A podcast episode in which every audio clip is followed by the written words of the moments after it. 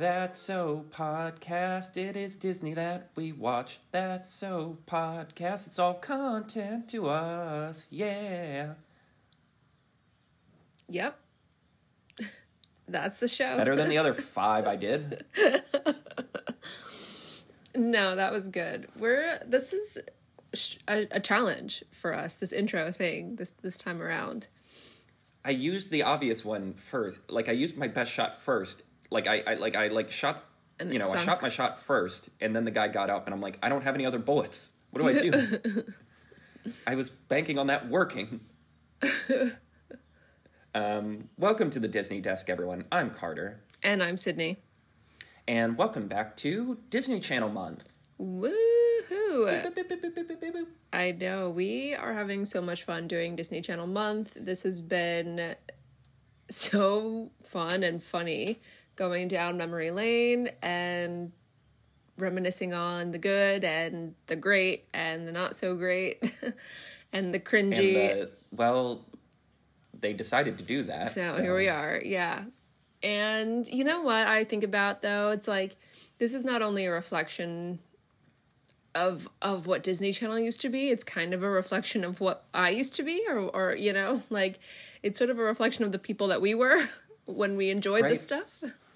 Honestly that is the biggest thing where i'm like sitting down because like i've been really adamant about like i want to watch at least a little bit of everything i remember. My challenge is like if i have strong memories of one at least watch an episode or two. Right. and just trying to talk to you about them i'm like man i really sat down man there was a time in my life where this was just on all the time. Mm-hmm. And trying to like place yourself in that space is really really interesting. Right. But um, yes, if you followed us last week, we went through the Disney animated television shows. We did a sort of chronological list of the entire history and covered the one, talked about the ones we were familiar with. Um, and this week, we're going to the other side of the screen. We're going live action. So for this week, we are covering all of the Disney Channel original live action content. Um, your Even Stevenses, your Suite Life on Decks, Your Lizzie's. ANT Farms. Ant Farm. Yes, but the joke was. We're not going to talk about that show. of- You know, we're yeah, we were deliberating on this before we pressed record today. Like we I think we did a great job of covering literally everything when it came to the animated series, but like I mean, I feel like I kind of know our viewership. Mm-hmm. You know, we're just going to spend time focusing on the ones that actually matter to us selfishly. Yeah. Which, again, is a part of this sort of celebration experiment. Of the 40 years of the Disney Channel, what are the years that mattered the most to us when Right. we were kids? Yeah. And I, as we were discussing beforehand, it is very, very interesting. Where like I have gone back and like caught up with Owl House and Amphibia and Gravity Falls and a few of the other ones where I'm like, I feel like I have a pretty broad understanding of literally the entire history of animated Disney Channel content. Whereas once we get to a certain cutoff point here, like when we're really, really in high school and like getting ready for college, mm-hmm. none of these have an impact. I some of these I've literally never heard of. And I think Yeah. that is interesting how different the animated sphere is from the live action sphere. And I feel like that is something we're going to talk about here today. Right. Yeah. You know, I looking at the list, I feel like I remember I remember very distinctly and intentionally sort of turning away from Disney Channel at that time in my life. Um I like I cuz when we were talking about it, I feel like in certain ways I stuck around longer than you did, but then in other ways you seem to like leave and then circle back for just very specific things. Right, right. and or I just sort of had like a cut off cold turkey um type like dynamic with with the channel where I was like, you know what, I'm done here. You know what it was now that we're talking about it? and we we will talk about decoms later, but it was like I was obsessed with high school musical and then I got to high school and I was like, this fucking sucks. They lied. I feel cheated. God, that is so interesting. I'm done here. Right. I had like to- resentment in high school. That's again, that is really because we and that's what we talk about. We were the generation going into high school as High School Musical was coming out, Yeah. and like, yeah, I.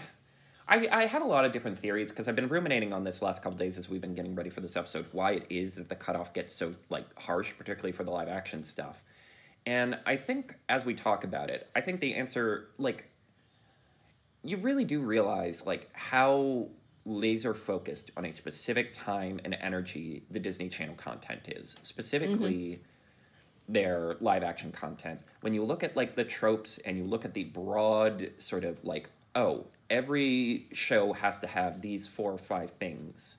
And this is true about the Disney Channel original movies to a certain extent too. You really realize while it is fun for all the family, the mission statement for Disney Channel is a very specific age group that and like how much of that is just a byproduct of like well this is who we make sitcoms for this is what television Right.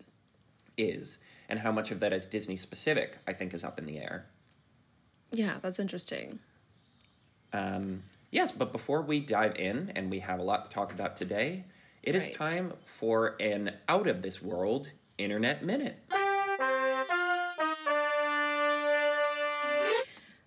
So a few days ago, Carter and I treated ourselves to a little movie day slash Disney desk business meeting, which is what we call just us going to the movies.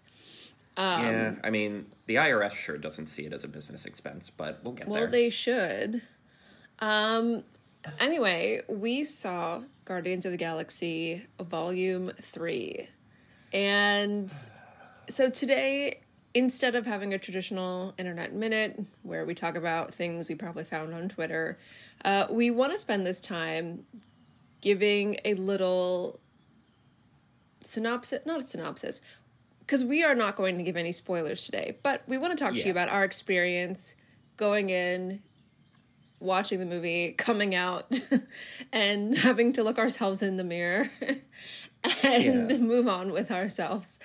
I Um, do I I do love that like we acknowledged it last week with James Gunn's tweet because we're like, you know, we both love Guardians so much. We kind of owe it we kind of owe it to ourselves to talk about it at least a little bit, you know. We have to acknowledge Well, it's current, yeah. Yeah. And then the minute we get out of the movie and both of us are just kind of like I never want to talk about this again. yeah. yeah. Um, you were like, so we should just do this for our internet minute next, right? We should, we have to. And I'm like, yeah, Yeah. yeah. Yeah. Um, it was like I actually had a point in the movie where I made that decision. I didn't I didn't think we would need to talk about this at any point because we were committing to the Disney Channel month and I thought we would come up being like, "Yay, love the movie." And like maybe in the future we'll talk about it on Patreon or what have you. But like somewhere between like somewhere in the first act I was like, "Oh no, we're to have to acknowledge this." yeah, we, we sure are. I mean, yeah. where to even begin? I mean, I think the whole experience can be summed up by within the first like five or six minutes as we're getting to like the title cards because it does that thing where they give you the title cards and like the cast in the beginning. Right. I think you just look over at me shaking your head like I can't do this. Oh yeah. Right in the first few minutes of the film was like I don't like I'm scared. I don't want to do this. because James Gunn really holds no punches here. I mean like it it was listen, here's here's what we'll say about this film. Like it's going to like tear your heart out of your chest and like squeeze it really hard, okay?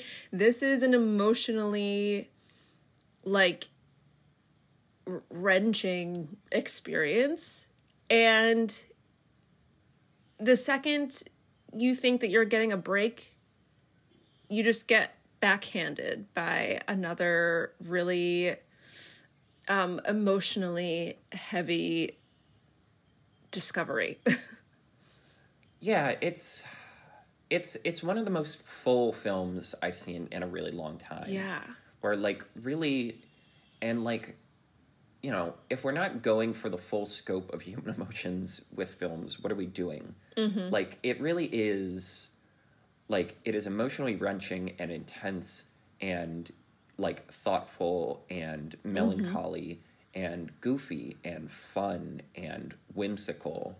Like I, I feel like because people have been so focused on like how emotional it is, this is this is probably the funniest Guardians of the Galaxy movie for me. Like this one is You really so? one where I'm like, there is not a single joke that misses. It is just That's true. every single joke lands. There's no bit where I'm like, okay, let's let's let's get back to the Right. you know, let's get back to the action here. Right. It's you know, the action's intense. I will say, like, you know, there's been so much discourse about like, you know, it, the depictions of animal cruelty and also I feel like we underrate how violent this movie I is. Like people was get going hurt to mention that to you that I think this is the most violent Marvel MCU film that we've had. by a country mile. And it surprised me because it seems out of nowhere. Even more than the freaking werewolf movie. Yeah, even a lot more than the freaking werewolf movie. Like, e- like it seems like such a large departure from from volume two. Like, it's it it confused me almost because we've never not only in this particular little franchise, but like again in the whole MCU, we've never had this level of like explicit like violence. Um, it's usually just kind of been goofy alien violence, like, but Right. but this is kind of like real. There's real violence in this movie, and uh, what, what what's the rating on this movie? I don't even see. Is this a thirteen? PG thirteen? All the MC. Oh, it, they're all PG thirteen. I will Oh. say, like, it is becoming clear PG thirteen might cover slightly too big a spectrum, Yeah. especially in this era where people don't really like investigate before the movie, like how Right. violent something is. Like, I don't know. I was always a fan of Common Sense Media, which like is a website where it's like this movie's PG thirteen. Here are a couple things that are in it, Oh. like the idea of like oh parents can do their homework so if their kid is particularly sensitive to one thing you can like look it up and be like oh geez uh, mm, maybe we shouldn't see this um, well you know what's funny you know what one of the most emotionally distressing moments for me in the mcu is not including this film in the whole MCU. yeah What's that? Yeah. s- So there was a bit. So in Endgame, after they snap to bring everyone back, and Thanos just yeets like just barrages the Avengers complex. War Machine and Hulk and Rocket get like stuck under the rubble, and Rocket is freaking out because he has a metal bar like on his chest, and he's screaming, "I can't breathe! I can't breathe!" And I think, like, because again, you're talking, it's like goofy alien violence. Like people get thrown around, people get electrocuted, people get like There's punched tentacles. into orbit. Yeah. It's like superhero stuff. But to have like a real depiction of like a character in physical, like a real peril, like the idea of like this character could just drown. This character's gonna suffocate and die. Yeah. That is what this movie gets at a lot, even though it is again a pretty cartoony movie where you're just like these Right. people are getting hurt. Like there are stakes to this, and it like gets you so on edge for the entire movie where you're like, no, these people aren't invincible. Like if one thing goes wrong during this adventure, they're just gone, and like we might not get them back. And And there are Like- several instances of that, like over and over again in this film, of being like, this is going to be it. like, we're never going to see that person again. Right. And it is like but it has to be that way because Yeah. this movie is the most family movie of all the Guardians of the Galaxy movies and it's like yeah, they really are willing to go this far for this Mm-hmm. one character, right. for this one member of their family. Of course. And it, it seems like a no brainer, right? Like, I'm not even, Right. it's, it's totally not out of place that we would spend three hours going to these lengths for just one character. right. um You know, what I wanted, like, my biggest thing is like going into this movie, again, my fears. I, I, I thought the hardest part about this movie would be having to say goodbye to the franchise and to the team. I thought that was going mm. to be the worst part. Like, I, I was expecting that. I, I felt that that was going to be what would get me. I was not ready to say goodbye. And it turns out that was actually one of the easier things about this movie. Um, the saying goodbye part was actually the easiest pill to swallow in this whole experience. That actually wasn't so bad. Do you know what I mean? Right. I mean, you know what I mean because you saw it. And for those of you, we hope that you go see this film. You'll understand what I mean by that too. That, you know, actually, that that actually That's wasn't so bad. part. Yeah. Right. Yeah.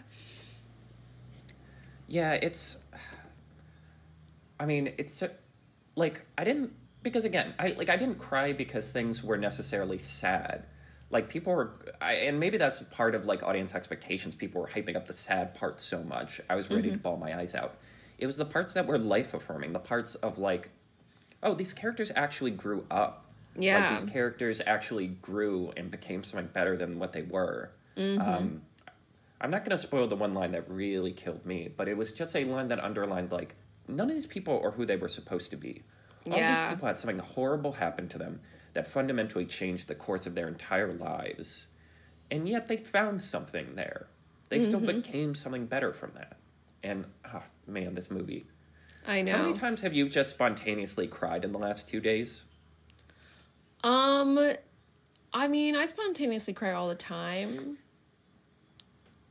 I can't remember the times that were related to this movie. You know, I after that that evening after we saw it, I went back and watched volume 2, volume 1, excuse me, which is my favorite thing to do when I'm watching like a, like if I finish a series or anything and I finish the last episode, I will immediately go back and rewatch episode 1 and then like start like connecting the dots there. Like for something about that something about that for some reason is so satisfying to me but and I did that with this movie. I actually went back and that evening I watched volume 1 again. And you're right like looking at even though Mantis isn't in it looking at like a, specifically a character like Drax. Um where I was like yeah I wasn't when when I was introduced to characters like Drax and Mantis, I had such low expectations for what they could be. Right. And it was up until the Christmas special, really, did I start to to um I always loved them as as um, you know, um what are their names? Rosencrantz and Guildenstern that like a sort of like comedic relief.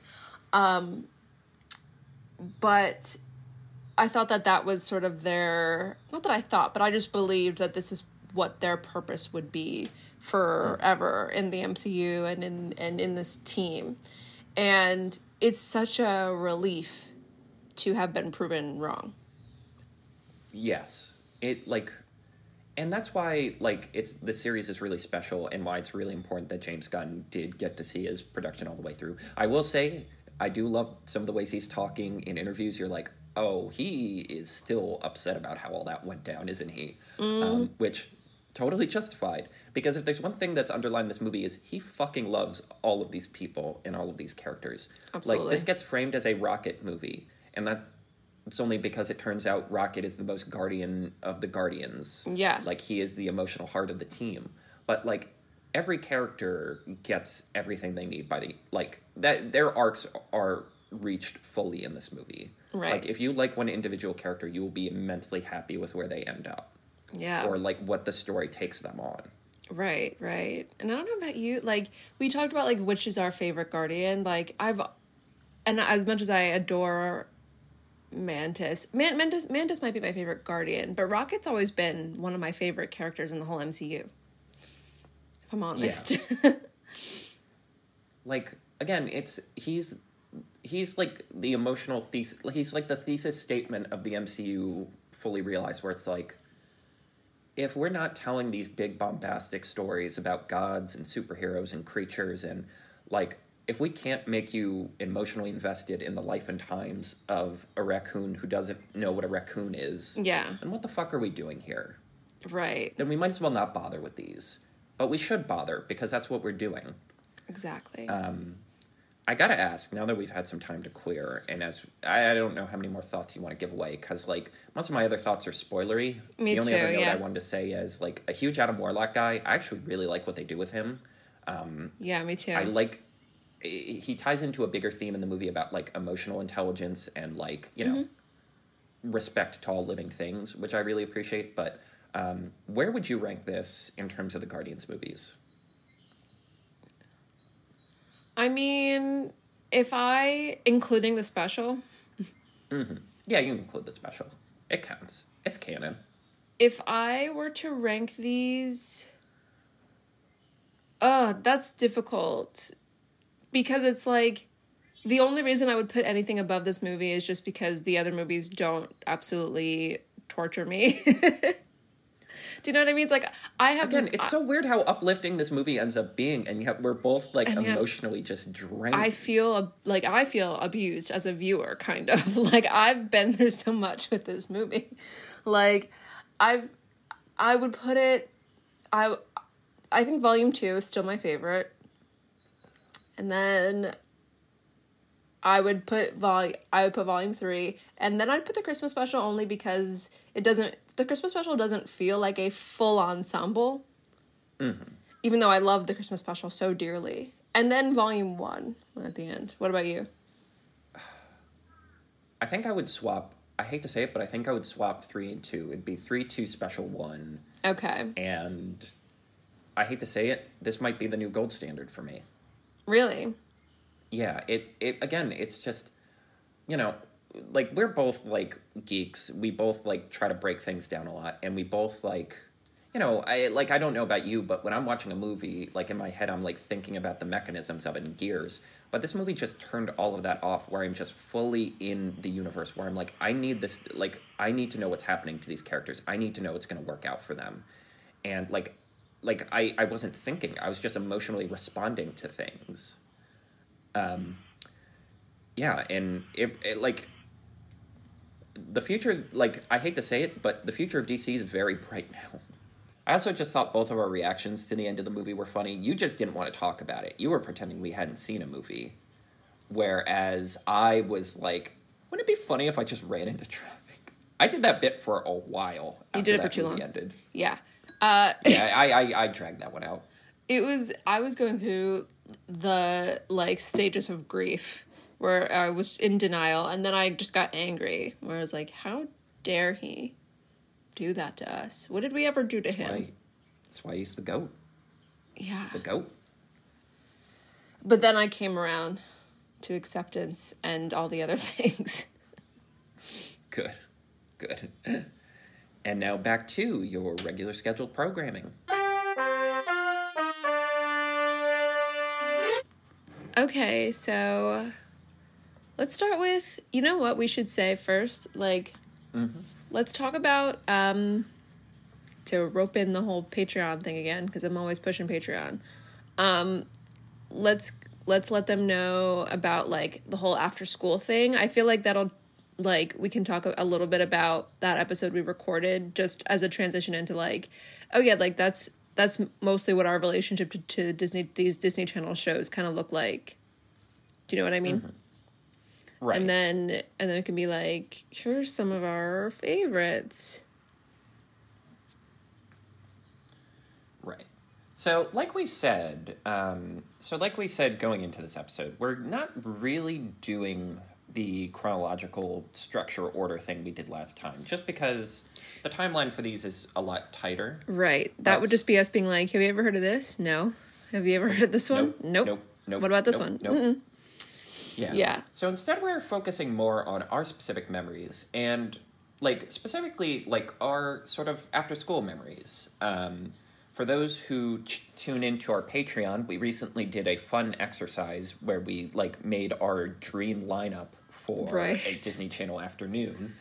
Exactly. And we realized that's kind of a fun way to approach this because, again, what is this if not a trip down nostalgia lane? Exactly. Yeah. I, I don't know about you, but like, and I said this on our Patreon. Um, I, I came in from school, I had that TV on. Like, it, that was like, I felt like I was like missing something all day. Do you know what I mean? Um, right, Even right. though during the day they were playing nothing of, of value, like they were just kind of filling these time slots for all the sick kids that were home from school, maybe. Um, but like, I yes, I Disney Channel was on from the time I got home from school to the time I went to bed at night. Um, so you know, like like we said, it's like this was such a a, a formative like inspiration to the people that we turned out to be, but we just like we spent so much time watching TV. And you know, I feel like th- there are so many extra memories to Disney Channel that go beyond the shows and the movies. Like mm-hmm. some of their like ad campaigning, I have very clear memories of. Like, and maybe these are topics for when we do the, our notes from the host every week for for Patreon. But like, I remember these like when when we were this age, they had so many different campaigns encouraging us to like get out and play and like do a sport and it was like i think i i have a feeling we were the first generation that may have consumed too much television or that there was a concern that we were consuming too much television Oh no. You know what's funny? I did think that we should probably bring that up. Like there were so many campaign like that was our generation, which is funny because TV existed for like 40 years before us. Right. But like you know, that was when that was, was like, our generation's just say no like Yeah, that was our generation's like drug scare. That was our rock and roll. that was Yeah. our girls wearing boyish, vaguely boyish hair. yeah Um, ours was like turn your TV off and go outside. Yeah, even not even just on Disney Channel. Remember, I think Nickelodeon may still do this where they actually cut broadcasting for like 24 hour. hours. No, it's all day. Really? Oh yeah, I for, you're right. It was a whole year. Yeah, and, they they turn so it back on at like 8 p.m. and like show a movie at the end, but they're like there's nothing on Nickelodeon for an entire day once a year. And it's so funny because it's like, you know, like with all of these moral panics, it's like, oh, well, social order is breaking down, or like, oh, this will lead to drugs, or this will lead to crime. It's like, what did leading to too what would too much TV lead to? I don't know. I have no idea what they. I don't know. This was Bush, man. I don't know what they were thinking. They had a lot of weird ideas about children in the 2000s. Well, they still do, but Yeah. um, yeah. It's it's so funny, and it's so funny because there is a part of it that's not wrong because this is a this is a discussion I've seen done before of like you realize as I was going through and watching these, you really do realize like the cadence in which children talk, I- like at least, and I can't speak for you, but I definitely can speak for me and a lot of my friends. You realize so much of the cadence you talk by, like as a kid, is dictated by shows like this. Like it really is this Yeah. weird sort of snake eating its own tail where they're like, well, let's make shows kids want to watch. Let's depict, you know, Yep. and then that drives our personality, which drives how the shows are written, which drives our personality, Right. which, Which, drives, how the shows, are written. Yeah. 100%. Yeah. Yeah, because like I don't think I mentioned this on here. I probably mentioned it when I was talking about the um, Spirited Away thing I saw. But like, uh, like Miyazaki's big thing about that was like he was on vacation with like family friends and their like daughters were playing, and he just started flipping through like one of their like teen magazines because he was bored and he's like, God, is this what kids are really into? Like, do they care about any of this stuff? And as you go back and watch this as an adult, you're like, man, this really what like was this really like how like, Yeah. executives and writers saw teenagers? And I'm like, well, we did start aping it. We like you know, Right. uh, an elementary and middle school kid is basically just like shtick and catchphrases. Yep. So I guess they weren't wrong.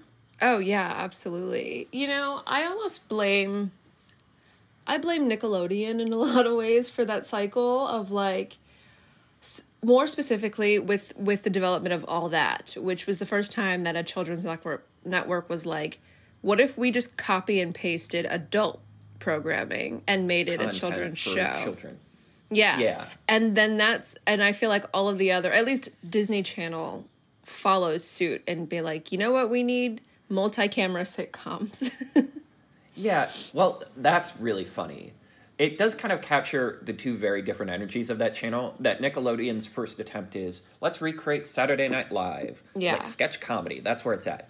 And Disney Channel, the Fun for All the Family network, is like uh, Full House. That's Everybody loves Raymond, for. anyone? Yeah. Yes. And it's so funny because you do forget with Nickelodeon, at least. Like, before its branding was, like, before it became the most 90s, early 2000s thing, and its branding was, haha, yeah, get slimed. Yeah, boogers. Sneeze on a cat. Um, it was, it was like made by kids for kids. That was like their mission statement Right. and it's funny like it, it's funny how disney's has always been fun for all the family and seeing how those two different approaches like apply to how they depict kids, if that makes sense. Yeah, I think I understand what you mean. Yeah. Yeah. And I, I also think it helps because, like, when you look at, like, in terms of, like, Disney Channel original content, like, there's stuff before even Stevens, but, like, the fact that none of it is on Disney Plus kind of underlines, like, they don't consider that worth acknowledging, question mark. So, like, it is funny that this whole era is driven in a world where Nickelodeon already exists. It, Right. This isn't like Disney's theatrical department where it's like, well, there's, you know, Warner Brothers wasn't making full animated films. No one was making full animated films. They get to set the terms. It feels like with this content, they have to set terms or work with terms that have already been set. Right. You know, as we like as we kind of dive in because like for the two of us our list really starts with Even Stevens in the year 2000, right? But Yeah. I'm remembering something that's not on this list at all that is actually the same situation as Doug. It's a ki- it's kind of the same situation as Doug. It's Sister Sister that switched hands. Sister Sister wasn't originally Disney? No, it was not originally Disney, but it was given to Disney. And I have heard Tamera Mowry talk about this that for the longest time, they genuinely didn't know what to do with that show in terms of like which network deserved it or or or that it just fit neatly into but it, it was um a CBS thing I think and or or at least it belonged to Nickelodeon initially and then was given to Disney at some. And then because I remember in the 2000s that all of the reruns of the show were playing on Disney Channel all the time. Um but so so yeah, so it had been like given to Disney at some point towards the end of its run in like its last couple seasons. Uh and that's not even on this list here, but for like somewhere that that was certainly in the 90s so so it's it's interesting we are using wikipedia here folks so you know Uh, Bear with us. yeah but It is so funny because it's such a. It feels like such a quintessential Disney thing now, Doesn't it? Especially because they did so much more stuff with Disney. Yeah. Because Disney just had a thing for twin. Like, oh yeah every of, like, the, the- 90s had a thing for twins like you got you got your mary kates you got your tia tameras and then they yeah and you're right they would go on to zack and cody and blah blah blah blah but I, like I just don't. Why? Is it just because it's a natural baked in? And like, I guess so much of comedy history, like classic comedy history, is built on like the duo. So you're like, oh, they're already related.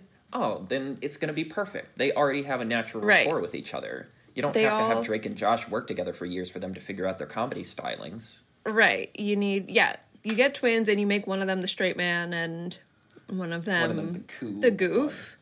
And Tia and Tamera had had that dynamic and to a degree Mary Kate and Ashley also had that too. Um yeah, that's probably a conversation for another time as why um it was t- twins made for good storytelling. Um Yeah. because in the in the what in the Full House days that was just out of necessity that it That was, was convenient legally can't have a baby on set that long. for that long. So get two and rotate their nap times and have a nice day. Yeah. Um and then that became lucrative. So anyway, but yeah, doesn't Sister Sister feel like it it's always felt like more of a Disney thing, especially because the channel would go on to use Tia and Tamera like as actors and- again and again Yeah. on the on their channel. So it seems like they've always belonged on Disney. Yeah, and I think that's again we've talked about Disney being like a collector and incubator of talent. Even at Yeah. its worst periods, it's like like even during like the 70s when thing or like the 80s when things were really sucking, they're like, "All right, well, we want to keep you around, Mr. Burton. Clearly you have some kind Right. of talent here. We just don't know how to use it yet."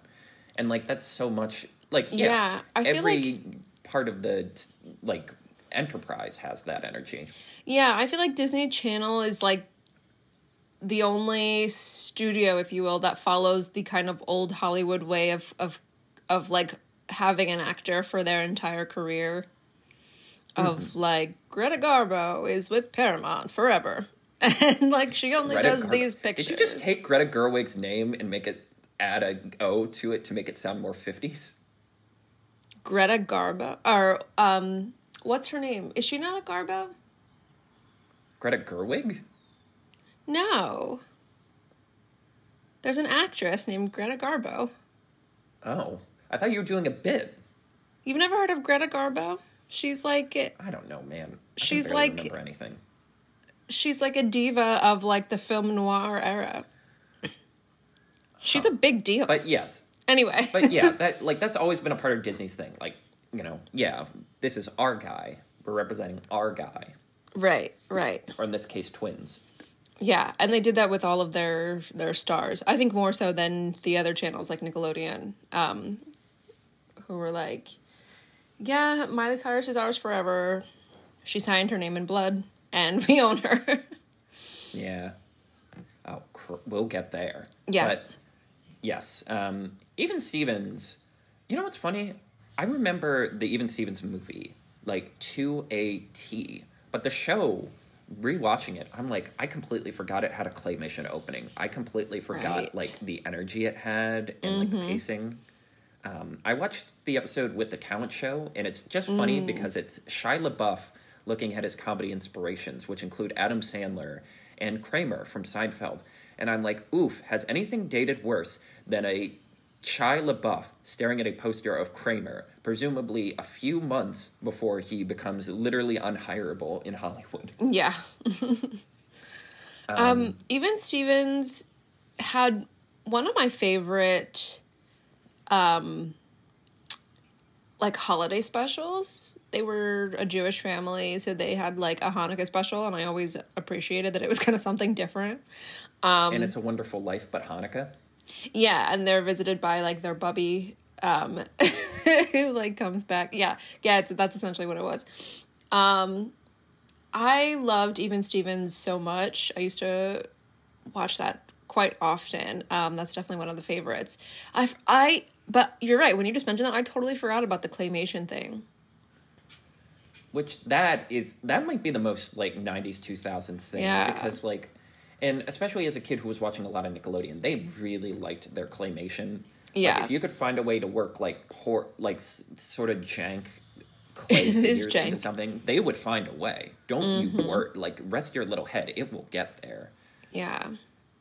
I mean, for me, it is interesting because I was watching these in rapid succession. It really is interesting how much of the blueprint was laid by even Stevens in terms of like, you forget how cartoony all of these are. And I don't just mm-hmm. mean in like the performances are exaggerated. A lot of times the performances are weirdly understated at times. Right. It is literally like cartoon sound effects, like with mm-hmm. hands, sun like speed ups Fisheye and slow downs of lens. films. Yeah. Yes.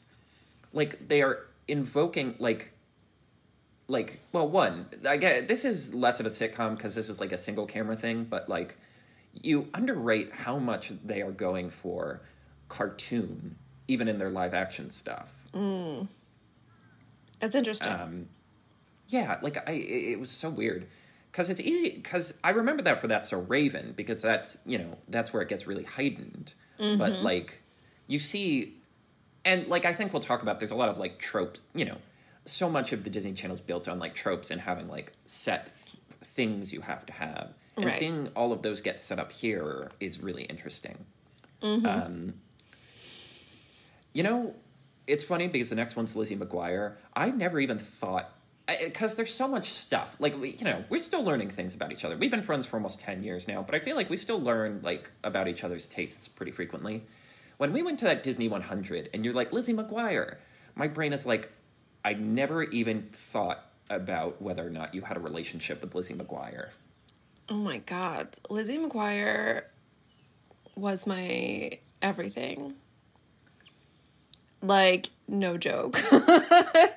um, I thought she was the coolest girl. You know, the pilot of Lizzie McGuire to this day that that impresses me as an adult was that its pilot was about her like asking her mom for a bra.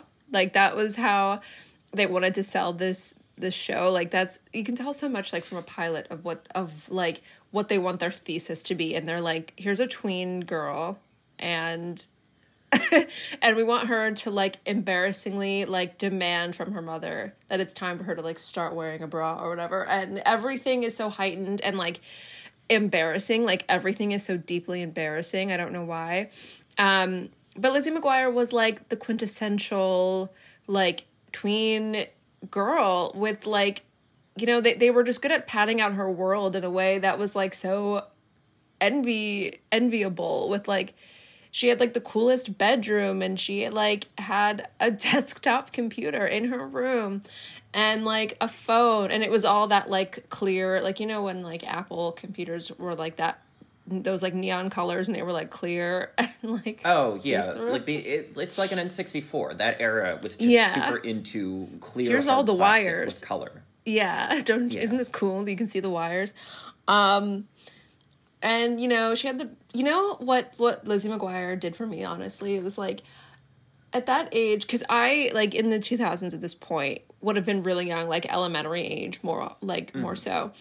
Um but she made me think that like being in high school was like the epitome of like being grown even though she was like they were like supposed to be middle schoolers even but it's like i wanted the weird thing that i wanted was like a locker. Like they made like they made it look so fun to like stand around a locker and talk to your friends and like have posters of like aaron carter in your locker or whatever and like Which is funny because our high school, you had to like explicitly ask for a locker. You didn't just get one. Right. That's another story. Yeah. We had we had the I did have a middle school locker, that was, but our high school was too freaking large that you carried everything on your back everywhere. There was no time to go to a locker. And when somebody had a locker, you were like, weirdo, like what are you doing? Yeah. What do you What do you need? Like, what do you Yeah. have that is so insert like un Right. like like uh, cumbersome that you need Right. to do this? Exactly. Um but yeah, I I have a relationship with, with Lizzie McGuire. Um still and we talked I forget how long ago we talked about this. I think it was like the anniversary of Disney Plus and you asked me like what was the first thing I watched when I downloaded Disney Plus and it was Lizzie McGuire for me. That was a, the first thing I immediately so indulged in. Yeah. Again, I forgot so much about this show. Mostly, and uh, it doesn't it doesn't surprise me that this is what I remember. But I remember like the animated segments so much. Right? And for me, it's like, for me, that's like the entire hook of the show because it's like, what a cool way to depict an inner monologue. right. Like, I love how simultaneously high and low concept it is, where it's like you're following a teenage girl and you see inside her head, and it's like just kind of slightly jank pre HD animation. Yeah. Yeah. And I'm like, awesome. That's like how I picture my head. And so much of this show is like, are they are they observing teenagers and drawing depicting teenagers how they are? Or are we acting based on what we saw in this show? Because you're right, so Yeah, much of this, both. Yeah. just the way she talks, even just the idea that she's always embarrassed by her parents. I'm like, is that normal for kids, or do, did television decide it's normal for kids, and then we like and then we were yeah embarrassed by every adult in our yeah um you know what's so like liz mcguire especially as an adult i have a lot more of a scope of what it means to be a child actor but i mean like when we talk about these like 2d sequences i'm like this girl was working a lot like she was filming Oh, these yeah. shows and she had to go into a studio and record this like adr Yeah, and it's not just like yeah, like you know, you record ADR for everything, but this is like a performance performance. You have Yeah. to like do, you have to put the work in for this. right she's got two jobs for the same show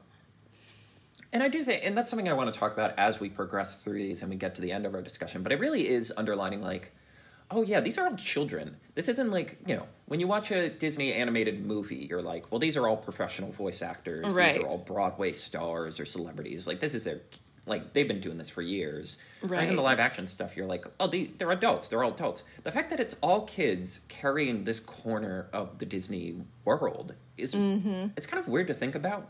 right Um, yeah, and again, I just like, man, so much of how you imagine high school is dictated by this stuff because it's like, yeah, of course, you always have your younger siblings always annoying and a weirdo. You always Yeah. have two friends, a guy and a girl.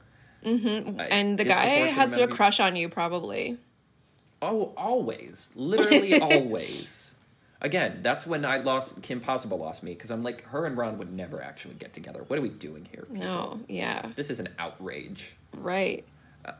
Um, But of this like early batch, I think for me, That's So Raven is the one where I'm like, this is the one I probably watch more than any of the others for this like, like sort of pr- pre Zack and Cody era. Okay. Like I was so into that, So Raven. So was everyone. Listen, like I've if I've said it once, I've said it a hundred times. Like Raven-Symoné, that that's a Raven. This this was I Love Lucy, for Disney Channel children. Raven-Symoné was the Lucille Ball of this What era, a take! and it was almost like if you look Let me get my Ivan mitts. Right? If you look at this like it's almost beat for beat i love lucy. She gets into a costume every single episode. She there's some sort of misunderstanding and she gets into like hijinks where she's probably acted kind of selfishly and got herself into trouble and has to put on a costume and get herself out. And calamity ensues. Like this was almost beat for beat i love lucy. Um and like cash the check. It was it was it was uh just a, an absolute success. Not just from raven-symoné but i mean like these were deeply talented teenagers. All of them. The whole ensemble. Like they were Yeah. really gifted. Yeah, and I like I think to your point, it's like like they're asking kids in all these shows to do a lot of stuff, but at the same end of the day, Lizzie McGuire is still largely like verbal comedy. Like most of its comedy Yeah. comes from talking and quips and occasional slapstick.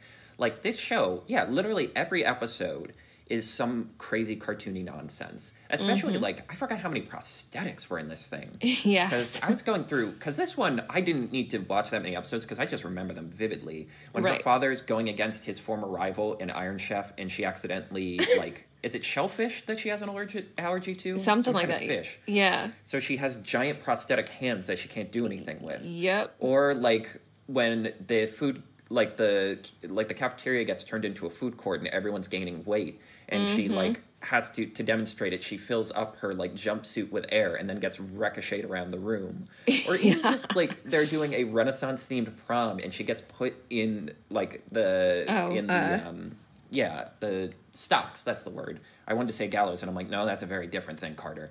Um she gets put in the stocks and she has to physically like she has to like tumble around the room with this thing around her head.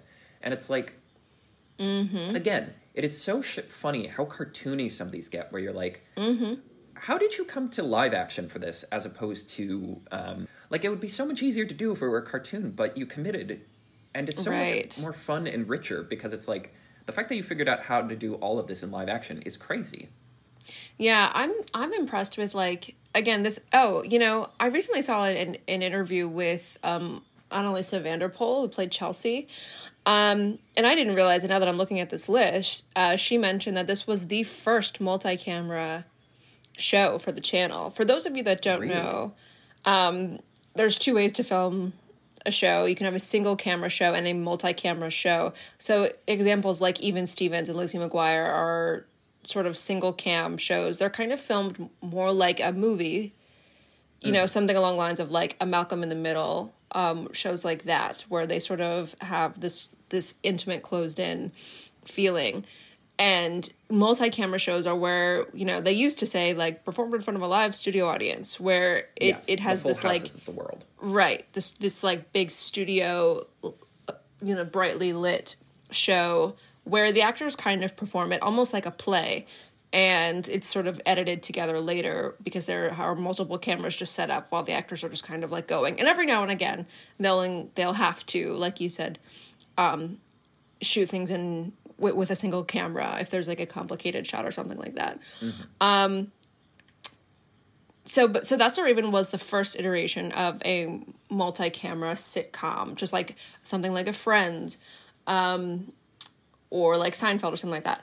Anyway um i'm always impressed with how this this followed the like traditional sitcom formula of having like really high profile um cameos or like guest star appearances from like really prolific like actors or actors that used to be like significant. And you're surprised like watching this as an adult i'm like i can't believe kathie lee, kathie lee gifford like agreed to be on an episode of this um as like a prominent character. Uh it, like in this in this episode particularly. Um but yeah there are like there are a handful i wish i could like pull up a list of like every guest star that's ever been on the show, but they did that so often, and and, and it's like such a cool thing to watch back as an adult, thinking of Is how Raven's Disney. grandma a celebrity guest? Yes. I don't remember who plays her grandma because that blew my mind. Because I was thinking about it, I'm like, we haven't even brought up the premise of the show being that she can see the future, and it leads to Right. like I love that makes it so much funnier because Lucy usually gets into her situations because she's stubborn and has like a high opinion of her capabilities. Raven gets into them because she literally sees the future and decides instead of just letting the future happen, I'm going to try and turn everything in my favor, and I it never works. Yeah. See, okay, I'm glad you mentioned that because Raven, watching this as an adult again, I was like, oh my god, Raven is the worst character. she sucks. Like, actually, she sucks, and the She only reason the powers of divination to right try and get her like way. i think she and like and you know what there's something sort of healthy about that because kids are kind of supposed to be self-centered like i I think a healthy child is kind of introspective like that and then and then you learn the hard way but like yeah she all of her problems is because she is very selfish she's very selfish and um yeah and and and yes abuses her power to skew things in her dynamic But she can't. She's not good at using her power. no, and the only reason that this that she gets away with this is because everyone else in her world is very stupid. Yeah, I mean that's like I will say as we progress through these, it is so funny how like so much of sitcom humor, especially sitcoms with high concepts like this, is built around the idea that apparently like maybe during the Cold War someone did drop the bomb and everyone's brain is like half working, yeah. um, yeah, it's it is funny. Like that's in terms of like we're talking about how it depicts kids. It is interesting how it depicts kids as kind of like selfish and self-interested. And I guess it gets away with that because usually they learn their lesson by the end of the episode. Right. Do you have a favorite um oh, you said your the food court episode is your favorite? That's a Raven I mean, episode? it's tough. Either that or the chef episode. Anyone that really makes like again the ones what that really let Raven like flex her like acting chops, especially acting chops under extreme circumstances. Mm-hmm. Um, for some reason, an episode that really sticks with me is the episode where she doesn't get a job because the owner of like the like clothing store in Sassy's, I think it's called. Yeah. Yes. And I just like that was like the first time I had seen like explicit racism on television, so that's always stuck with me. It's interesting. Um, yeah, it's ah, there's so many good episodes. Um, I, again, I like the one where her grandma shows up because the fact that she's a psychic too blew my mind. Uh, the Mm-hmm. food court episode, of course. Um, the episode where we haven't even mentioned uh, Cory at all, but the episode where he gets Well, an we're getting assistant. Yeah, he gets his own show. Don't you worry. right.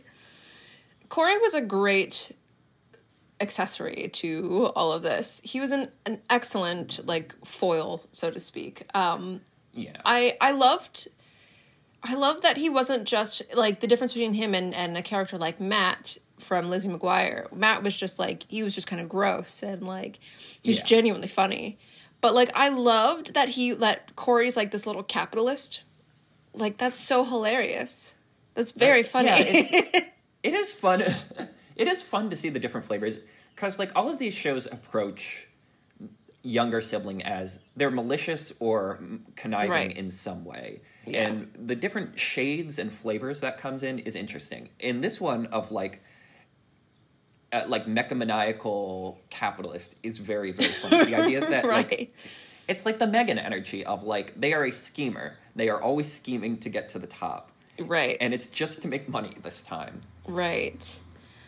Um, I feel like my I have like two probably favorite episodes. Um, the first one features an a cameo from Paula Abdul, where um, there's this sh- talent show called Star Search, and like they go under like a judge from the show Star Search, which was like their American Idol, which this was at the height of American Idol. So obviously Paula Abdul, all of these fucking things would have been fucking sitcom from would have made a cameo on the show. God, Um, that was like the biggest fucking thing on the planet.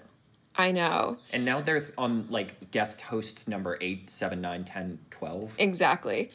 Um, but that so they they think that she like of course because Raven has a vision um, that there's gonna be like an undercover judge at their high school. So everybody puts on like a performance for this janitor who's just like a sanitation worker that's like from the health department and they're just performing for this guy Oh my god, I remember room. that. Yeah.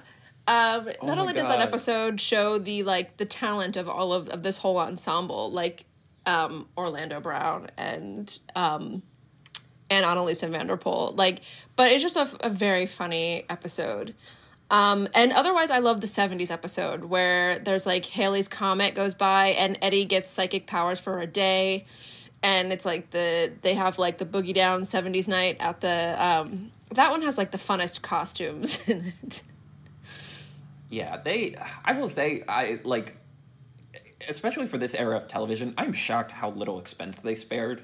Like they Right. spent mon- like money was put into this. This was Yeah. not a pho- like this was not a phone-in job. Exactly. Like compared to like other sitcoms, I'm like, how much did you spend on this? right. Um, this was like the era of back like high concept sitcoms for the channel for some reason because Mm-hmm. this also came out around the same time as Phil the Future, which is mm, this one was the other one because this one I can still hear the theme song playing in my head during my quiet moments. All of them. As we're going through this, I'm like singing them in my head. All of them. Right, which how much of a good show is dictated by having a catchy theme song? Exactly. Like how much of nostalgia is built on that? so much. Well, we talked about Phil the Future last week. For me, like, one, I don't know. I'm a sucker for time. Like, I'm not the biggest fan of time travel stories, but I like jokes built around time traveling. Like, one of my favorite jokes in any show is um, there's been Doctor Who where he makes an offhanded reference about, like, yeah, I visited that one blaster factory once. And the guy's like, didn't it blow up in that year? And he's like, yeah, I visited it once. Once.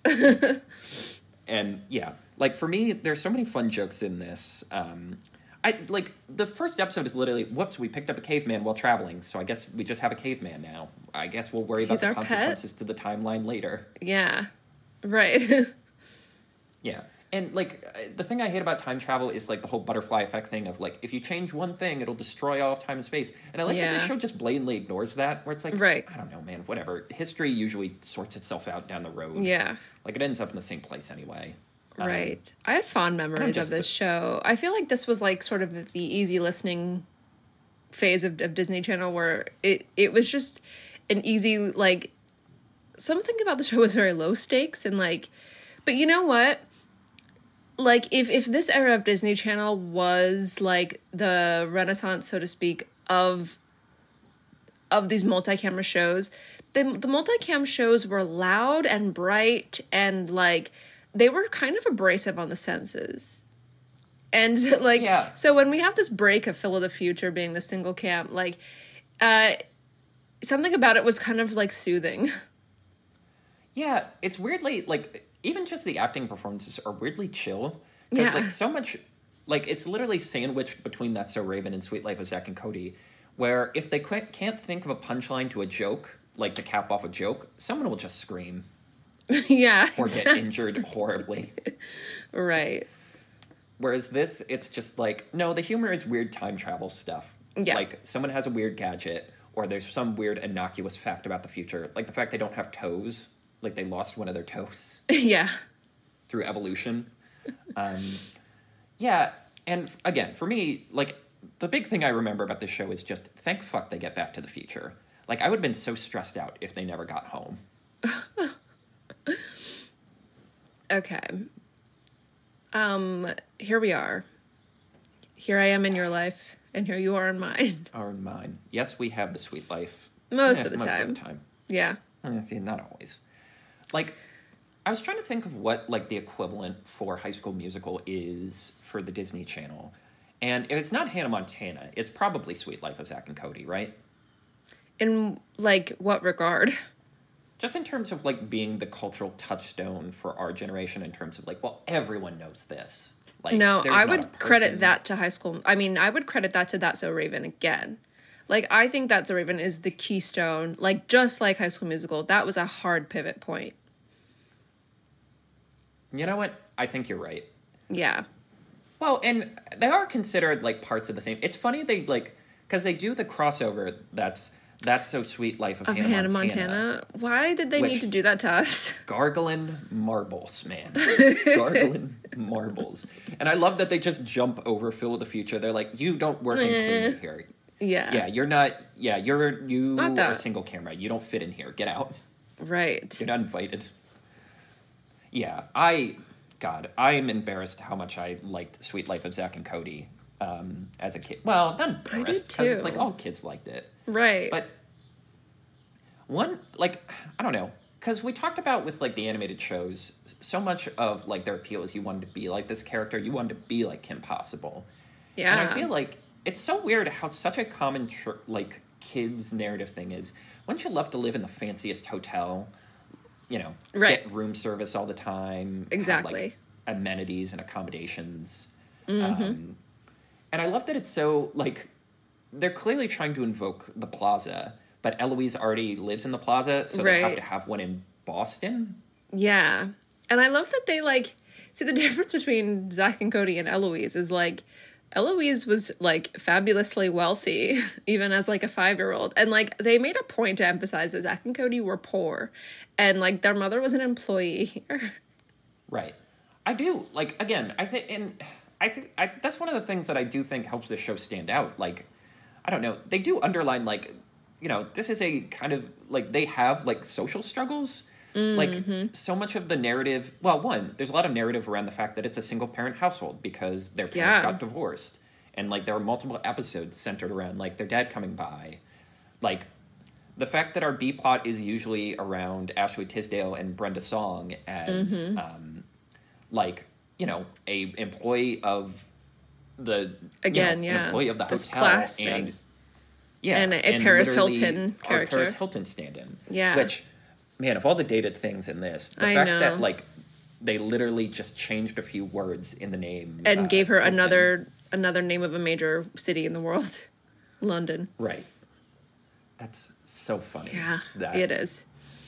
Um, but yeah, and it, yeah, I like so much of it is around like the economics of the working class. Even like Moseby, it's like dude's just trying to run a business here. Like this is his job. like Yeah. he's not being like he's not being like a jerk to be a jerk. It's like he could get fired. Right, right. Yeah. It's so I never thought about that through the lens of like class dynamics of of most of the characters being blue collar. Yeah, they're literally working in this place. It's a workplace sitcom inside like a Disney Channel sitcom. That's so interesting. Yeah, I never thought about that. It's also interesting because it's not like we ever see them go to school or anything. The school is referenced, but I don't remember a single scene that occurs in a school. No, I I remember episodes of Maddie and London being in school because they went to an all girls school. Like they went to like a girls Oh. Catholic school and there were like nuns. Oh yeah, I do remember that a little bit. But Yeah. For the most part, ninety percent of the action takes place in like, oh, Right. this is where these employees work. So much of the conflict is centered around like the employees having to do something. Right. Um, one of my favorite episodes is like Zack and Cody actually feel guilty because like all the expenses they're creating are cutting into their mom's paycheck, and to try and get a huge influx of cash, they are going to try and sneak into this wedding that's occurring at the Tipton and get a photo of the bride and groom kissing. and I like that it's like, yeah, Zack and Cody, like I don't know, it's just like a weirdly, I don't know, it's a weirdly sweet plot centered around like right. the business of this hotel. Mm. Um, what are some episodes you remember? Because there's a handful that I, I- uh, can rattle off the top of my I head. I probably remember some of the most iconic ones, like the episode where London's like learning how to drive. Mr. Moseby is is like kind of her father figure because she has this ap- this absentee wealthy father that even when he does, I kind of love that arc for a character like London who. The episode where her father does show up and we don't even see his face, he has like Per- it's perfect. yeah, it's it's excellent. Um but uh oh dang. Oh, the episode where they filmed that commercial for the Tipton and there's that elaborate like yeah. song and dance number. Never under. Well, that's again. We're referencing so much of like old Hollywood and old like entertainment industry. You can never put a price on a classic like golden age of Hollywood. Everyone's singing. Here we are now. yeah. Um what about you? Um, a couple. Well, there's the episode where um, London. Uh, what? Maddie. Yes, Maddie. I keep wanting to say Ashley. Um, Goes to Maddie's house and is like, "Wow, you live like this," and like has her first moment of like class consciousness in her Yep. entire life. Um, I just love what they do London in general because it's like, you know, they dunk on her a lot, but at the same time, it's like they still humanize her in the sense of like, yeah, if you grow up in this environment, you're just fundamentally you a know? different. Yeah, you're just fundamentally different, like than everyone else. Like you have to learn unlearn all of that to be a person. Yeah. Um, I like the episode where they try, like they imagine like the start of the Revolutionary War. Mostly because I Oh, just remember the ads being like, "The people are revolting." You're telling me? Have you seen how they dress? Yeah, I Um, do remember that. The Christmas episode where someone has a baby in the elevator. Um, Oh right. again, the like it might have been the same episode, but it was also a Christmas episode where it's like Zack becomes insistent that like he's gonna get their parents back together, and it's like a weirdly sad episode. Oh like god. the yeah. show for a show that's built around two sort of obnoxious like uh, like middle school boys, it's got Mm-hmm. a weird amount of soul to it. Right. The Halloween episode with the um, haunted hotel room because I'm a Oh. sucker for any haunted hotel room plot or That's like a good haunted one. house thing. Yeah. Goodness, I've And the idea forgotten that about Mr. so many Moseby of these. used to have hair. Right. Yeah. um, For my large do saved me from a severe concussion, but um, yeah, I God, I I might go back and I'm embarrassed. Well, I am embarrassed to admit I might go back and watch a bunch of these episodes. Honestly, I really like this show. yeah. I also like that it has the. Why is there always some kind of super genius in all of these? Like, if it's not set with a bunch of guys from the future, like the fact that like the janitor does all these gadgets and stuff. I love that they're mm-hmm. always like, we need one kid. We need either a super smart kid or a super smart adult. So if we want to have a wacky hijinks episode with like gadgets, we can just do that. I don't know. I think that maybe that was a 2000s. I know like the 2000s had a lot of gadget tropes of a gadget Yeah. guy. Yeah. And it literally just feels like a oh well this just gives us a toy box if we want to do something different. Right, exactly. Um, now, this I actually have no idea what your political stance is on, where you lean, what your is. Montana. Okay, so like I do have a there was a pivot point in my life that I truly got sick of Hannah Montana.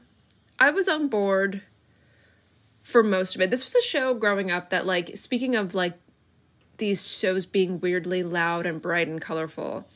This was probably the first one that my mom like I, I have I have clear memories of her complaining about of like why are they screaming? And and she would always point that out of like, oh my god, like why are they yelling at each other? Like they're just talking, but like yeah, every all of the dialogue is shouted in this show specifically. And that was just like that was the direction. Like that was that was the energy that they wanted, which is so insane to me. Because that's- even like, even Zack and Cody, like they they sort of spoke normally to each other, but yeah, they did freaking shout. Why? Yeah, what, what that? I don't know, and uh, like I feel like this is sort of a culture reckoning we've had in general, especially around like you know, like in the dawn of more Star Wars stuff, really reckoning with just how terrible people were to. Um, uh, uh, oh my god, I'm literally blanking on his name now. Um, the kid who played Anakin. Oh, okay.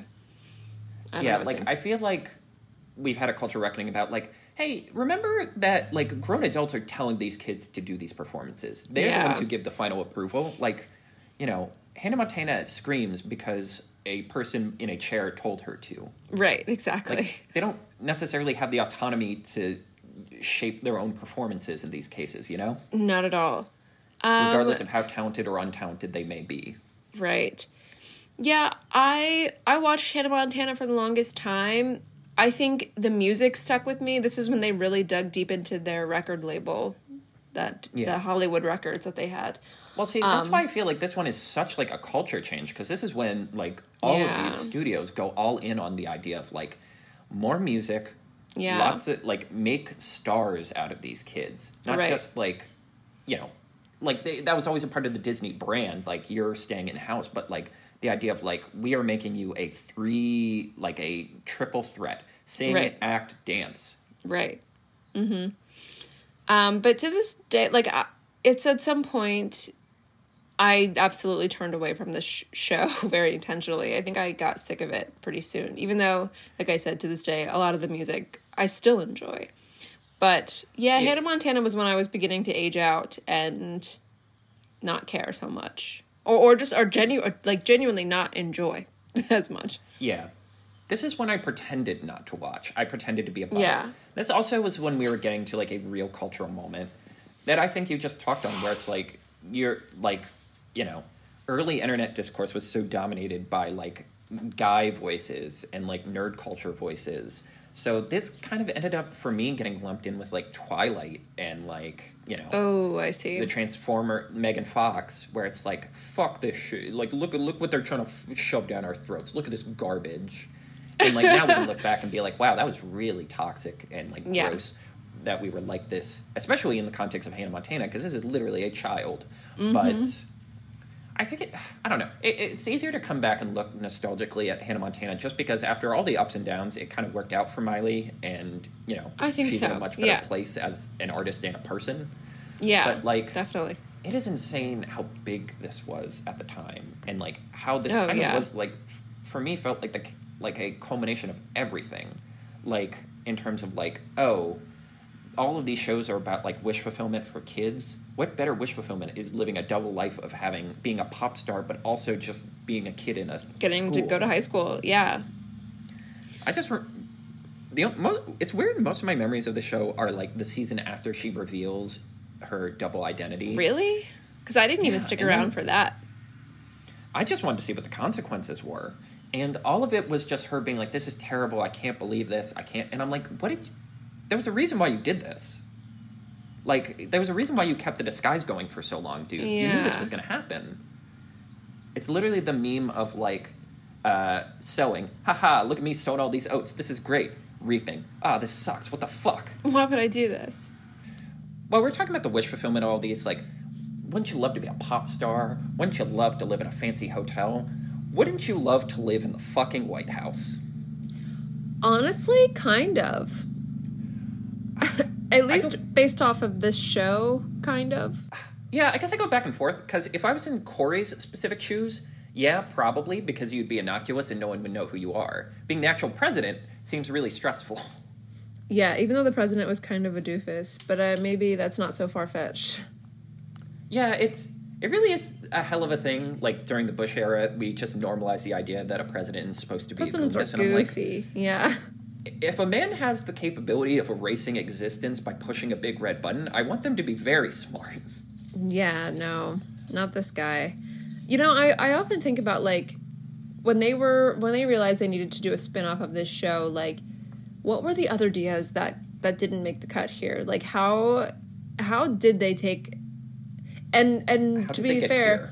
They only could ensure that they would have like two members of the cast moving forward. I mean, even even we forget that the mom Tanya on uh, That's So Raven was not present for like the final season of the show. um, they Oh, kind God, of they wrote that. her off, yeah.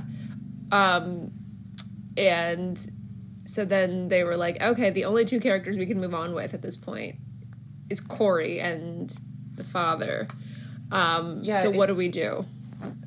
And that's the thing. Like again, we we weren't there. We don't know what the like production history of this was. Right. But like when they decided to do a spin-off of a popular show, which to Disney's credit, they have not done with any of these up until now. Like a weird Right. amount of restraint up until this point in history. Right. Like they take have multiple takes. They have multiple attempts. Lest we forget, iCarly, Sam and Cat was attempt number two. Attempt number one was a Gibby show. Like they they will do Oh, other God. attempts. yeah. Yeah, that was filmed. There's evidence that exists. I forgot. Um, but okay, eh, getting to Cory doesn't like that tracks. It's like popular sibling character, give them their own show, completely tracks. Right. Then you're like, okay, dad's a chef. Can we do something with that? yeah, that's strong. And, And, then somehow already has a reputation of being a very good chef. So there's a lot we could go with there. And somehow you end up on he gets commissioned to be the chef lead chef for the white house because the president wants him to be. How is that the i just and this is the one i wish i watched more episodes of this because i don't really remember. The only episode i really remember is like the like the episode where they're on a plane and they're with like the Russian president, which holy tortellini, a lot of this show is dated, and uh, he inadvertently gives the president inadvertently gives Russia or Russia Alaska back, and then they have to compete in a d- dance off game, like Dance Dance Revolution. Which again, man, this is dated. What the heck? Yeah, I just again, this show really does feel like Mad Libs, where you're just like, Yeah. we know we need someone like the pipeline. The mandate is literally spin off with Cory, and then everything else was just frenetics, like ad libs. Yeah. I actually watched a lot of Cory in the House. I remember really liking even even though like I was sort of not present for most of this time of Disney Channel, I was like veering away. I do remember watching this a lot actually and liking it actually. Yeah, it's just such a weird again because it's like if if like Cory like if Cory was the kid from Lizzie McGuire, like a slob, like a weirdo, it would kind of track because you'd be like it's snobs versus slobs. That's the you know this slobbish family coming into the White House, but it's like. No, like they lived in a nice place. Her dad is like a respected chef. Like he's a classy Yeah. chef. He was on TV. Cory himself is like a little megalomaniacal. Like he's very image obsessed Right. it's just, it's so weird. Like, this is your first spin-off you do. This is what you come to. And I'm like, yeah, but isn't that just like syndicated children's television? Sometimes you just try shit Right. and Yeah. it lasts for a surprisingly long time. And then you even get Raven to cameo in an episode. Right, right. that was that's more of the muddy, sweaty writing. Um, is like their attempts to explain where their mother has gone and explain where Raven has been all this time and and that they've all just kind of sold what they sold the family home and like now they're transplants like everybody's a transplant like oh, oh i don't know if if if the story is that their mother is still around somewhere maybe maybe they didn't sell the san francisco home it's weird listen Yeah. we don't need to i'm gonna drive myself crazy Well- if i try and apply logic to Parse this out why this happened. yeah I mean, nothing will ever be sweatier than uh, like Fuller House constantly referencing that Michelle wasn't there and then literally looking at the fucking camera. That made me. s I I'm still angry about that. That was years ago. I should let that go, but I what won't. What is wrong with them why why would they John ruin their Stamos own is shit kind of like annoying. that yeah that's so annoying It seems like, especially because it seems like those specific digs were exclusively driven by John Stamos. I feel like, Like- everyone else is like they don't want to be in it. Whatever. They have other let's stuff make let's doing. get something clear like mary kate and ashley don't need y'all Yes, they've evolved past this. They don't need the y'all. fact that you all are here. Yeah, Yeah. The, like the only people who don't need this are them and maybe Bob Saget, but I guess he decided to be nice. yeah, he's he's doing y'all a favor by being here, but like these girls don't need y'all. Like it's the other way around, okay? So like let's put some more respect on their names like this cuz Yes. y'all are this close to being what we would call a has and a been. Thank you and good night. Yeah. Um, do you have anything interesting to say about Suite Life on Deck, which is another one I watched a lot? You missed Wizards of Waverly though- Place. Oh, Wizards of Waverly Place. So this is another one I watched a lot. Like I actually really like this one. Yeah, I like New York and. I like Wizards. Oh, Okay. it's New York. Yeah. Well, because I think a lot of it is like the Phil the Future thing of just like simple one sentence idea. Uh, family from the future and the present, or wizards and magical people in New York. And the mm-hmm. like, you just get so many fun little hijinks just based off one off like magical ideas. Like, there's an entire episode surrender, surrounded by around the idea of like their dad introduces them to a do-over spell. It can reverse time, but only a few seconds. So like, it's literally a last ditch thing if you really screwed something up and you need to fix it. and mm-hmm. they naturally abuse it and create problems. Right. Obviously. It's a show I simultaneously loved but didn't as a kid because it's like that premise is nice and clean, but everything else around the show is so fucking sweaty. Are you familiar with how the magic works in the show? I listen. I watched the show, but I have memories of not really being into it or um yeah, I was just so not invested in Wizards of Waverly Place. I remember kind of watching it, but again, I was aging out and turning away from this. This this is probably this might be the last thing I like really Yeah. watched. Yeah, for me, this is like the last gasp as well. Um, so the idea is, like, there are magical families. Like, it runs in the family. It's they're doing the Harry Potter thing. Everyone, they're doing the Harry Potter thing, but only one kid from each family is allowed to keep their magical powers. So when they all reach a certain age, they have to enter a competition against each other. And I'm like, what? Why? Why? What? That's so greasy. Even the ads underlined how greasy it was, where they'd be like, here's blah, blah, blah, they're a witch. Here's blah, blah, blah, they're a wizard. And then they put a whole line of text on the screen that ends with the dad saying something like, what? Like, even they're like, God, why did we make this so elaborate? Why This is couldn't we just say they're wizards? Yeah. And then, especially the later seasons that add a magical school, because God forbid we do or don't have a magical school in this. Right. And then they added werewolves and zombies, and it just got a little muddled. And mm-hmm. the final, the finale is such a cop out. And I can't believe I'm getting angry about the finale for a teen show for babies and teenagers at age 27. I am literally For turning to dust teenagers. on screen, and I'm pissed off about a Celine Gomez, Selena Gomez pilot. Um, so they enter the competition, and the one thing I do like is her character, who's kind of like the lazy one. She's like most success, least amount of effort. Actually, starts taking it very seriously when she realizes she can't date her werewolf boyfriend if she loses her powers. She wins. The nerd brother ends up getting to keep his powers because the dean of the magical school's like, "Well, I need someone to replace me, and you seem like a good candidate." And then the third brother just gets to run the family sandwich shop, and he's like, "That's great." And the credits are rolling, and it's just this weirdly like whatever ending where everyone's like, "Okay, I guess we all get what we want," and I'm like, "This sucks." Yeah. I was in. We were all rooting for you, and you let us down. Right.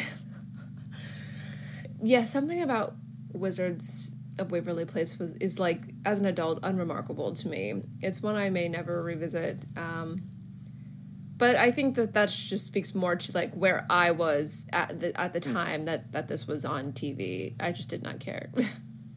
I hate to be that guy, but Waverly Place looks nothing like that. It's You love to like be that guy. A single block. You're right. Who, who are we kidding here? Let's not like we're being vulnerable That's who this you are. episode. Let's not. yeah. I am who I am. I I am a raccoon apparently. Uh, yeah, it, it's literally a single building worth of street. It it's not like a sitcom set. Yeah, nothing is a sitcom set corner. Except sitcom sets. Except sitcom sets, yeah. Checkmate Barkley. That's we could yeah. You know the White House doesn't really look like that either. And I've been in the White House. I know what it looked like. okay. But I digress. Anyway, Suite Life on Deck, I have nothing interesting to say. I intentionally avoided that show when it was on TV. I when I saw them gearing up for that, I was like, "Thank you, ma'am, but no, thank you. I'm going to opt Even out. as a I don't want to watch this. even as a kid, I could realize like this feels really forced. Like we're stupid. Yeah. really like what? Mm-hmm. Does the Hilton have a cruise liner? no, Huh. Oh, maybe they're trying to do a thing with Disney cruises. I don't. Fu- who fucking cares? Sonny, Uh, did you watch any of Sonny with a Chance? a small sliver. Yes. Um, You know I I again, this is one of those things. I think when I say I watched it, I meant like sometimes it was just on TV, and I was in the same room as that t- TV, and I guess my eyeballs saw some of it, but I was not intentionally like sitting down to watch Sonny with a Chance. Yeah. What's wild is I remember the ads for this thing. I remember seeing so many ads for it and having like the pun explained to me. I've never seen a single episode. And I just think it's wild that Disney in their like patina had both Demi Lovato and Selena Gomez basically at the same time. Mm. Yeah, I have nothing And to say really about Sonny with a Chance. I mean, as Yeah. it was supposed to be a variety show or a show about people on a variety show. Yeah, it was that. And I remember Nickelodeon apparently was really pissed off because they felt it was aping iCarly Huh. to the point where they do a parody of Sonny and the Chance on Nickelodeon. And I'm like, all right, Glass Houses, you, your, Yeah. your show is run by a, a creep who likes feet. So, Yeah. like, let's Your- not, you know, let's not get high run- and mighty. By Jabba the Hutt, literally. Yeah, an actual gremlin. So like Yeah. you know, let's let's let's take the outrage meter down a little bit. here. Yeah. Um, I do remember a little bit of Jonas only because it's like it's weird it took them that long to make a show about the Jonas Brothers. Is it weird? Because it's the. that's one that is just like. It doesn't matter what resources you have. Sometimes you're not good at something. And the Jonas Brothers are not good at acting. Yeah, that one. I mean, well, the Beatles weren't good at acting either, and they got. Well, that's not entirely true. Um, I mean, that's a funny thing. Like, it's so funny we're talking about like what are the seminal things of our childhood. The Jonas Brothers are, other than High School Musical, number one with a bullet, and yet like it's we have to like talk around them because despite being the biggest thing Disney has right now, they're not like in anything. They just perform. Yeah. Um, I don't know. And I was gonna say, now that we've reached this point where we're like actually in high school, Yeah. literally just rattle off any of the ones on like that you can think of post this Sonny with a Chance and Jonas. The only thing on here that I kind of paid attention to was Shake It Up. Um, really, I don't think I watched a single episode of that. I probably only watched a single episode of that. And it was only because, like, I was, this was when I was, like, really into dance and being a dancer. And I knew that I wanted to go to college for dance at this point. Um, so, oh, look, a show about some kids being dancers. And I used to watch, there used to be a show on MTV called America's Best Dance Crew oh, Um, I remember that. that I was like obsessed with America's Best Dance Crew. And one of my favorite crews that won was on an episode of Shake It Up. So, Really? yeah. So, like, after they won, they guest starred on an episode and they did like a performance within an episode of Shake It Up. So, I paid attention for like that, but I, I didn't care about this show. I mean, it was, yeah, it was, it was something about Shake It Up was kind of unremarkable. Um, and if if there was ever like whatever formula that makes up Raven and Hannah Montana and all these old ones of like, all right, get a bunch of bright colors and some overacting child stars and like put them in a blender. You know, that's essentially what Shake It Up is like. I just remember a lot of the ads leading up to Shake It Up and them being like, oh, these girls are super talented and we've challenged them with some really difficult choreography and we're so impressed with how they've taken on this work. And I saw their choreography and I don't know, it actually wasn't that, I, I wasn't that impressed. Yeah, I do remember from this era, this and Ant Farm, it really felt like they were the last time, and and it was probably because again they just had Demi Lovato, like they had a through line of Hannah Montana, Jonas Brothers, uh, Demi Lovato, and Selena, where they're like, we really need to push the kids, we need to push the stars we're making. Yeah. and I couldn't remember which one because I knew Zendaya was on one of them. I thought it was Ant Farm, not Shake It Up. Zendaya, who we all know is also Michi. yes, obviously. Zendaya is Michi. That's the important thing you need to know. Um, Mm-hmm. um, God Almighty. Um, If you know, yeah, you like, know. yeah, that's the thing. I think that's like the most telling part when you grow out of this. You remember watching, like, you see the ads, you hear them being like, "This is the most important thing you're going to watch. This is the next thing," and your brain is like. "No, it isn't." The Right, minute you yeah. can tell your brain, "No, it isn't," is the minute they lose you. right. Um, yeah, from this era, literally all I remember is Good Luck Charlie and Dog with a Blog. I Mm. thought Good Luck Charlie was cute. Like, I like the idea that they always end with like, like they're just making home videos for this kid to grow up with, and I'm like, ah, that's kind of cute. And Dog Right. with a Blog, that show's. Fu- I watched a bunch of episodes of that. I hate to admit. I admit, remember that. like yeah. leading up to this, that show's fucking insane. Like, it is the like it's a concept that makes you go, has Disney lost their magic? Because you're like, uh, uh, dog, uh, write, writes blog, uh, can, can talk? Do people know he can ta- uh, talk? Um, and it's like, okay, so the idea is like he writes his own little memoir on the computer, and then like the kids know he can talk and the parents don't, at least the hijinks. There's an episode where he drives a car and just fucking crashes it. There's uh, he has puppies later in the season, and the whole thing is like he's gonna step up and be a dad. He's gonna stop being such a cad and be a dad. And then the finale is act like they do the Alf thing where they get scooped up by the government because like he accidentally Oh, talks in front of like a military guy and gets scooped up. Oh God. And the difference is the episode actually ends where everything's worked out. Now just millions of people read his blog. Like people just know there's one talking dog in the world, as opposed to Alf that ends on a cliffhanger where they're like, "Are they dead? Was Alf dissected?" Um, and yeah, the the final episode, like for some reason in the final episode, there's a piano dangling overhead, and like the parents are under it, and it's about to fall, so the dog has to like out himself. It that show for how like sweaty the premise is, they just commit. I was shocked how much they committed, and like the ending is this sappy, uh, like teary, emotional thing of like, you know, I'm just like you guys. All I want at the end of the day is a hug and a family who cares about me, and I'm like, I someone at the network really loved this idea Yeah. and was determined to find the heart of the dog who had a blog. but yeah, that's Oh my kind of it. Because like, I swear to God, I looked down the list of all these shows. Sydney to the mat. What the fuck did you get on Disney Channel, Sydney? oh, did I not mention that? My. No. Yeah, you was a little like- thing. That explains why you weren't returning my calls for a while. Mm. Um, you know the NDAs and whatnot.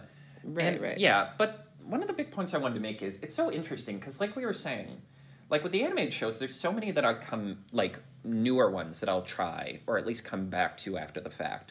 Whereas, like I have no interest in watching, like K.C. Undercover, Stuck in the Middle. Like I have no interest in any No. of these. Yeah. And you know what it is? It really is interesting how like the degrees of separation animation creates versus live action.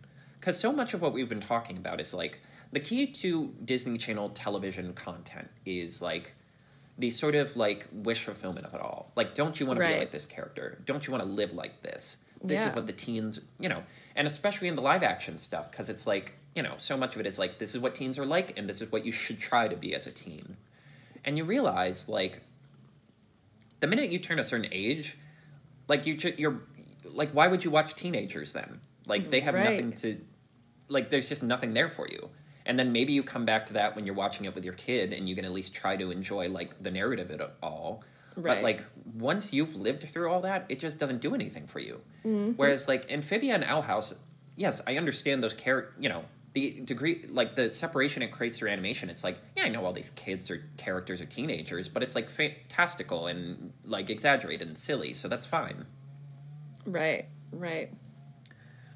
Hmm. I guess, yeah, I guess like as we're breaking it down, as we wrap up, like looking over all this, like how are you feeling? Like, what are your big takeaways from going down memory lane here? I mean, just to echo what you said, yeah, that I did not realize that I think Disney Channel more than the other children's networks was about and and maybe to a degree Nickelodeon, but yeah, it, it was about don't you wish that this was like your life? And maybe that was their angle, not like what are kids like, but like what do do kids want? Yeah. Or what do they think Like- they want? Yeah, and I guess a part of that is like so much of the content is like sitcom centric. They approached like all of these in some way, shape, or form are sitcoms. They didn't really break the genre mold that much. No. And like I guess like the a sitcom is literally like you know sitcoms are so powerful. Wanda Maximoff kidnaps an entire town and brainwashes them into playing dress up.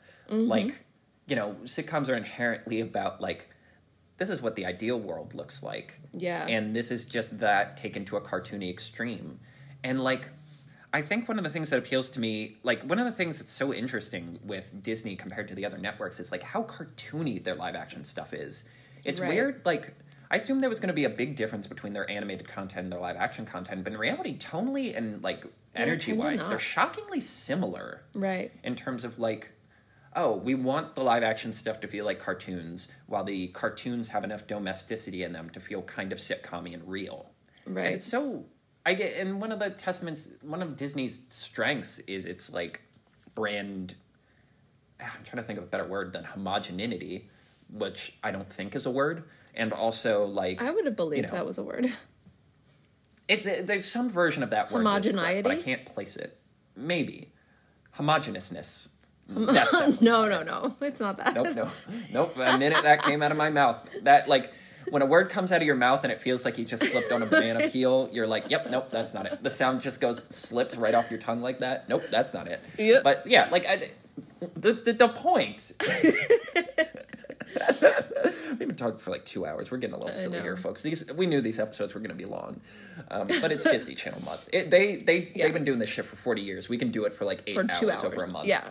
Right. Exactly. Um, but yeah, it, it, it's it's one of Disney's strengths is having like a really clean house style, like having a very understood like this is what Disney is. right. Exactly. And sometimes it it can be a little fluid, and sometimes we'll tweak it. But largely, when you watch a Disney thing from This is what you're gonna get. 1960, you're going to be able to watch a Disney thing from 2010 and get the same general energy. yeah. And it's so And interesting how they were able to do that for two different, literally different dimensions. Yeah. Yeah. That's a good point. Oh God, this is a fun month. Yeah, this was like I said. This one, it's funny because I've seen more of the animated stuff. I have more memory. Like I have more th- like. I, I have more experiences with the animated stuff. Same. But I have so much stronger memories of all the live action stuff. Right. This is the one corner of Disneydom where I'm like all in on live action. Exactly. Wait, which show has your favorite theme song?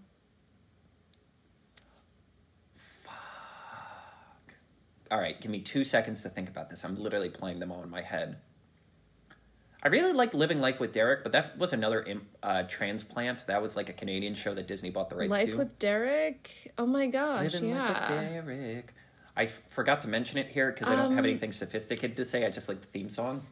Wait, there's so many. Do you remember a show called Naturally Sadie? Kind of. I love that one. Yeah, I think that was another Yeah. Canadian transplant. Yeah, like we have mostly just focused on their original content here, but uh, pr- either Phil the Future or um, either Phil the Future or um, That's So Raven. I thought it was Wizards of Waverly Place, but it's so weirdly atonal and like just nothing. It's like vaguely rappy and hip hop, but not. But Right. yeah. Phil the Future in That's So Ravens when they nailed the science, where they weirdly explain the whole premise of the show, but it also sounds very lyrical. Right. Um yeah, for me it's between I'm actually between that So Raven and Lizzie McGuire, honestly. I used to love the Lizzie McGuire theme. That I believe was sung by the actress who plays the mother. Actually. Really? Yeah, I'm pretty sure. Well, until we have our own version of like early 90s, mid 2000s butt rock to introduce our show, I'm Carter. And I'm Sydney. Have a magical day. Thanks for listening. The Disney Desk is brought to you by Carter and Sydney. Follow us on Twitter at Disney Desk for the latest updates about the show. Want more of the most magical podcast on earth? The Disney Desk is now on Patreon. For exclusive weekly bonus content from us, go to patreon.com slash disneydesk and become a patron for as little as $3 a month. Thank you.